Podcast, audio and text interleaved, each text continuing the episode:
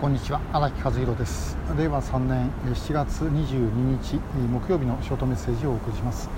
え今日13時30分から帯広の伊東洋華堂で、えー、まあ、伊東洋華堂前ってことになると思いますけどもあのライブを行います、えー、まあ、ぜひご覧ください。帯広はあの失踪している方も何人もおられますしそれからあの高清美剛えー、このご兄弟というのはあの警察団体の拉致被害者、えー、警察は断定しているんですけども国籍日本国籍でないのであのお母さん日本人なんですけども、え、拉致認定されてないという2人です、え、この方のおばさんが住んでおられるところでもあります、え、その皆さんにもご家族集まっていただいて家族の懇談の場を作ろうというふうに思っている次第です、まあ、もっとも本当にあの調査会始めて19年、えー、じゃないや、えーと、19年か、えー、2003年からですか。今18年ですね、えーまあ、5人が帰ってきてから、えーと、19年が経ってしまっているわけで、えーまあ、本当にあの時間が経ってしまってます。でその間随分たくさんあのご家族が亡くなりました、えー、支援者の方々もそうですね。え調査会の役員でも三宅さんとが亡くなってますし、まあ、本当にあの時間が経ってしまったということを改めて痛感をしてます。えで、えまあ、あの今日の話はその時間の話なんですけども、ま、改めて 考えると5人の帰国から19年、えー、我々にとっては本当についこの間だったという気持ちなんですが現実にはまそうではないですね私が今大学で教えている学生だってその頃生まれた子たちなわけです。えー、まあだからもう一般には本当に記憶としては残っていない、えー、そういうことがあったという記録が残っていてもですねそれに接する人はあんまりいないというのが正直なところではないだろうかなというふうに思います。で、えー、我々ある意味で言うとしかしそれを現場にいた人間は、まあ、あのそれを知っているということで、えー、なんかこう自分たちが偉いみたいな思いがないだろうかなということをちょっと最近感じるんですね。自分自身の話です、え、これは他の方々がどうこうということではなくて、え、自分自身がまあそれを知ってて知ってるのが当たり前だというふうになってしまってるんではないかと、え、現実には知らないんだということを前提としてで知らない方々にどうやって知らせていくかと。まあ、特に若い世代なんですけどもそれが大事なんだろうということを改めて思ってます。で、えーまあ、もちろんあの事態がいろいろ動けばですね、えー、例えば誰か帰ってくるそれから誰かのもう決定的な情報が出てくるということがあればこれはも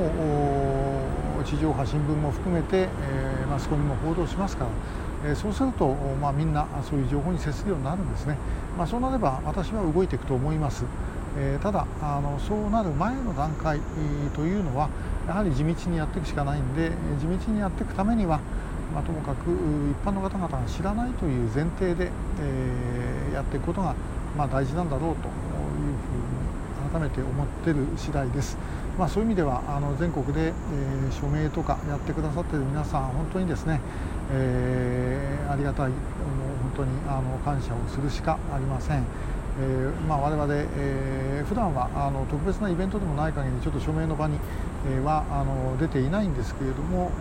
それをですね、えー、地道にこの今日も暑いですけども、まあ、暑い中やってくださっている皆さんには、え、本当に感謝をする次第です、えー、そういう地道な積み重ねそれから、まあ、そういう中で、えー、改めてですねどういうことを新しいことをやっていくかと、え、知らない方にどうやって知らせるかという努力をさまざまやっていくことで、えー、態が、まあ、変わっていくんではないかというふうに思います。で最後はもうこれ神様に任せるしかないんですね、まあ、全力でやった上で、えー、まさに人事を尽くして天命を待つということで、えーまあ、我々ができることっていうのはともかく目の前にあるできることを一生懸命やっていくということで、えー、そのうち状況が、ま、必ず変わるだろうというふうに私はあの思っている次第です。えーまあ、正直言って、あのこの特定失踪者のことも大部分の方はもちろんまだ知りません、えー、それをどうやって知らせていくかということはですね、えー、逆にあの知っていただければ我々が想像していることと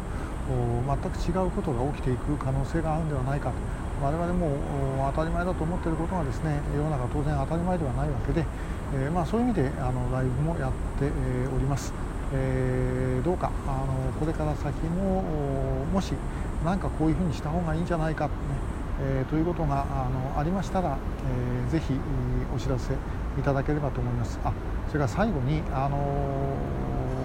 えーと、昨日だったかな？あのコメントの中で、えー、あのキム・ハンソルというあのキム・ジョンナムの息子ですね、えー、あの人が一回あの YouTube で映像を流してで、え話題になったりしてるけどもあれはどうなってるんでしょうかということがありましたでこれ全く分かりませんで今回のあの反体制組織とこの動きがつながってるかどうかも私全く知らないんですけどもまあ、あのいろんなことが動いていけばそのうちそれがつながっていくんじゃないかなという感じはあのいたします。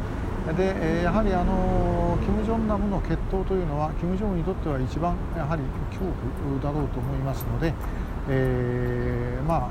使えるものは何でも使ってやればいいんじゃないかなという感じがいたしております。北朝鮮の中でももうこんな状態じゃいけないと思っている人は間違いなくいるので、え、そういう人たちと、まあ、手を